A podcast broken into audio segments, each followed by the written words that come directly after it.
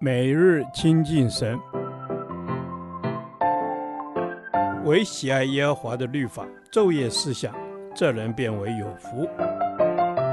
但愿今天你能够从神的话语里面亲近他，得着亮光。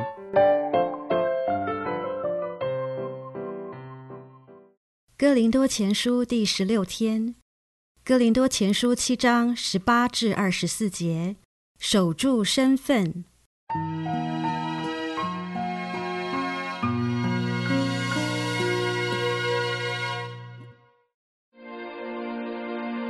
有人已受割礼蒙召呢，就不要废割礼；有人未受割礼蒙召呢，就不要受割礼。受割礼算不得什么，不受割礼也算不得什么，只要守神的诫命就是了。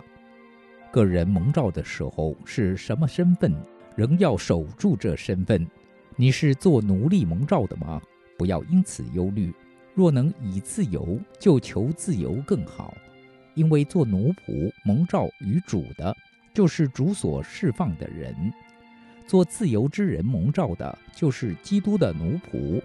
你们是重价买来的，不要做人的奴仆。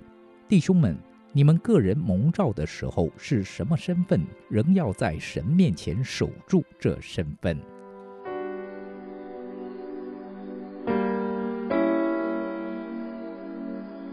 今天的经文是讲到基督徒身份的问题。首先讨论的是割礼的问题。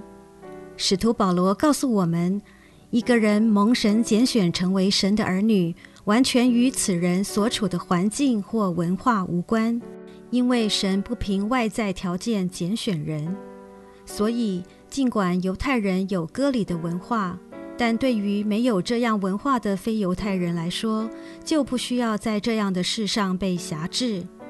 这也是使徒保罗在罗马书二章二十六节所说：“所以那未受割礼的，若遵守律法的条例，他虽然未受割礼，岂不算是有割礼吗？”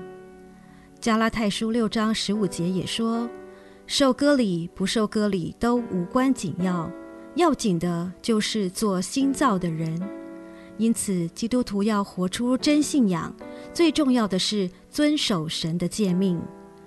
保罗再次提醒我们，个人蒙召的时候是什么身份，仍要守住这身份。这意思是安于原来的身份。若是环境允许，能够求得更好的身份，当然并无不可，但不可用激烈的手段去争取改变。因此，不要因为我们没有好的外在条件、面貌、生活环境等，而每天怨声载道。别忘了，你们是重价买来的，不要做人的奴仆。就应坚定我们的身份是属于主，不要再被外在的一切所捆绑辖制。因为主的呼召并不改变信徒外面的身份，却改变他们里面的实际。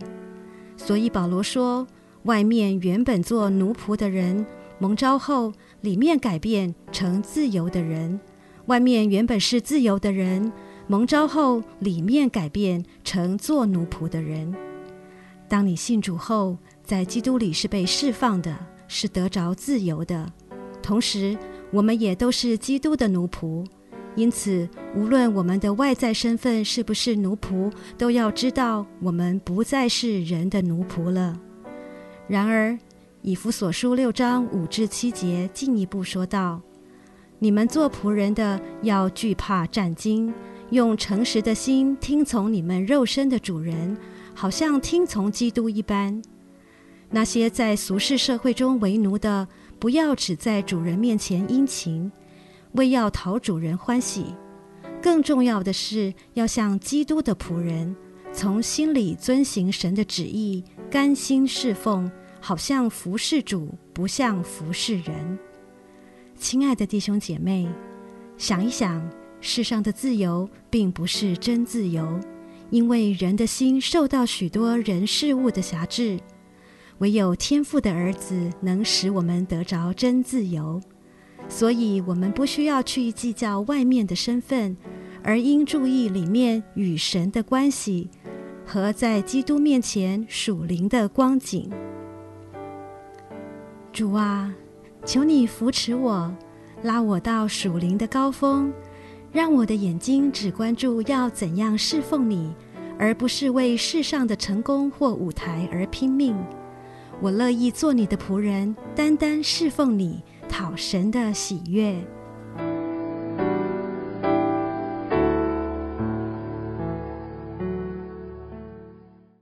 导读神的话，《哥林多前书》七章二十三至二十四节：你们是重价买来的，不要做人的奴仆。弟兄们，你们个人蒙召的时候是什么身份，人要在神面前守住这身份。阿门。是的，主啊，谢谢你用生命将我赎回，我是属于你的，我的身份是属于你的，不是属于这世界的。阿门。我们不属这世界，我们是属神的，因为我们是神重价买赎回来的，所以我们要做基督的仆人，我们不要做人的奴仆。阿门。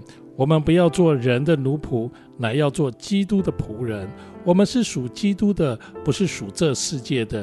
主啊，我们谢谢你拣选我成为你的子民。阿门。是的，主，我谢谢你拣选我成为你的子民。谢谢主，你拣选我在我的家族、在我的职场、在教会当中都能够走入你的命定。主啊，我要不怕困难，守住这身份，要来遵行你的旨意。阿门。是的，我要遵行你的旨意，我要活出你的命定。是的，因为我是你重价买赎回来的，今生我们是属于主的，我要切实遵守主的诫命。阿门。主要，我们要切实遵守主的诫命，因为我们是基督重价买赎回来的。今生我们是属神的。谢谢主救我脱离黑暗权势。阿门。谢谢主，你救我脱离黑暗的权势，使我在你的国度里面能够得着自由跟释放。主啊，我今日成何等的人，都是因为你的恩典。主啊，我要忠心的来持守你的呼召。阿门。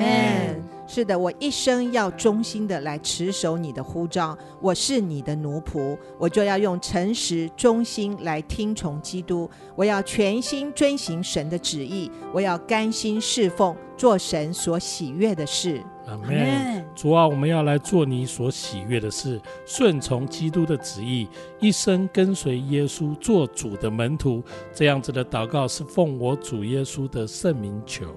阿门。耶和华，你的话安定在天，直到永远。愿神祝福我们。